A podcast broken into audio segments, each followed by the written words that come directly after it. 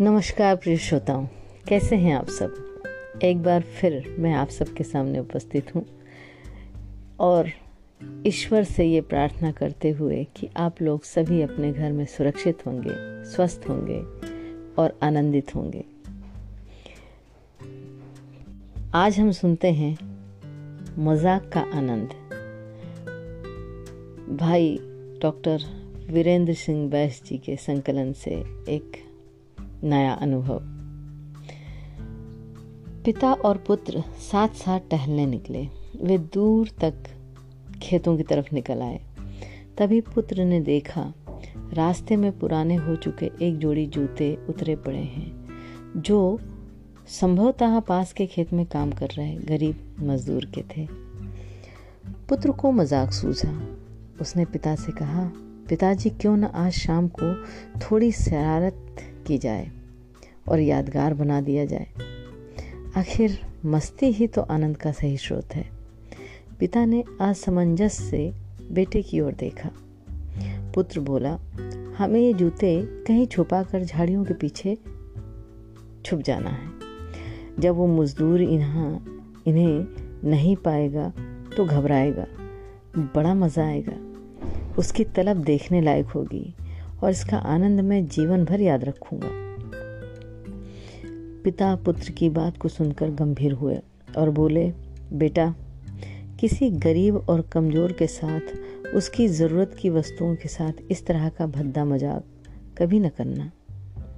जिन चीज़ों की तुम्हारी नज़रों में कोई कीमत नहीं, वो उस गरीब के लिए बेशकीमती हैं। तुम्हें यह शाम यादगार बनानी है ना? तो आओ, आज हम इन जूतों में कुछ सिक्के डाल दें और छुप कर देखें कि इसका उस मजदूर पर क्या प्रभाव पड़ता है। और पिता ने ऐसा ही किया और दोनों पास की झाड़ियों में छुप गए। मजदूर जल्दी अपने काम को खत्म करके जूतों की जगह पर आ गया। उसने जैसे ही एक पैर में जूते डाले, उसे किसी कठोर चीज़ का आभास हुआ। उसने जल्दी से जूते हाथ में लिए और देखा कि अंदर कुछ सिक्के पड़े थे। उसे बड़ा आश्चर्य हुआ और वो सिक्कों को हाथ में लेकर बड़े गौर से उन्हें देखने लगा। फिर वह इधर उधर देखने लगा कि उसका मददगार शख्स कौन है। दूर दूर तक कोई नज़र नहीं आया तो उसने उस सिक्के को अपनी जेब में डाल दिया। अब उसने उत्सुकतावश दूसरा जूता उठाया, उसमें भी सिक्के पड़े मिले। मजदूर भाव विभोर हो गया। वो घुटनों के बल ज़मीन पर बैठा। आसमान की तरफ़ देख फूट फूट कर रो पड़ा। वह हाथ जोड़कर बोला, हे भगवान आज आप ही किसी रूप में यहाँ आए थे। समय पर प्राप्त इस सहायता के लिए मैं आपका और आपके माध्यम से जिसने भी ये मदद की, उसका लाख लाख धन्यवाद करता हूँ। आपकी सहायता और दयालुता के कारण आज मेरी बीमार पत्नी को दवा और भूखे बच्चे को रोटी मिल सकेगी। तुम बहुत दयालु हो प्रभु। आपका कोटि कोटि धन्यवाद। मजदूर की बातें सुन, बेटे की आँखें भर आई। पिता ने अपने पुत्र को सीने से लगाते हुए कहा, क्या तुम्हारी मज़ाक मज़े वाली बात जो आनंद तुम्हें जीवन भर याद रखता, उसकी तुलना में इस गरीब के आँसू और दिए हुए आशीर्वाद तुम्हें जीवन पर्यंत जो आनंद देंगे, वो उससे कम है क्या?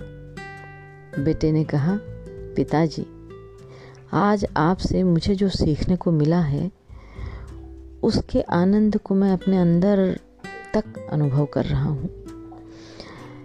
अंदर एक अजीब सा सुकून है। आज के प्राप्त सुख और आनंद को मैं जीवन भर नहीं भूलूँगा। आज मैं उन शब्दों का मतलब समझ गया जिन्हें मैं पहले कभी नहीं समझ पाया था। आज मैं मज़ा और मस्ती मज़ाक को ही वास्तविक आनंद समझता था। पर आज मैं समझ गया हूँ कि लेने की अपेक्षा कहीं अधिक आनंददायी देना होता है। तो मित्रों, कैसी लगी आपको ये स्टोरी एक बहुत ही रचनात्मक व्यक्तित्व के धनी का संकलन है। और आप बहुत ही धैर्यवान श्रोता हैं। मेरी कहानियों को धैर्य से सुनते हैं और अपना बहुत बहुत प्यार देते हैं। आपके प्यार और धैर्यता के लिए मैं आपका कोटि कोटि धन्यवाद करती हूँ। मुझे हमेशा आपके कमेंट्स का इंतज़ार रहता है। धन्यवाद। फिर से नए, एक नए स्टोरी के साथ उपस्थित होंगी। नमस्कार।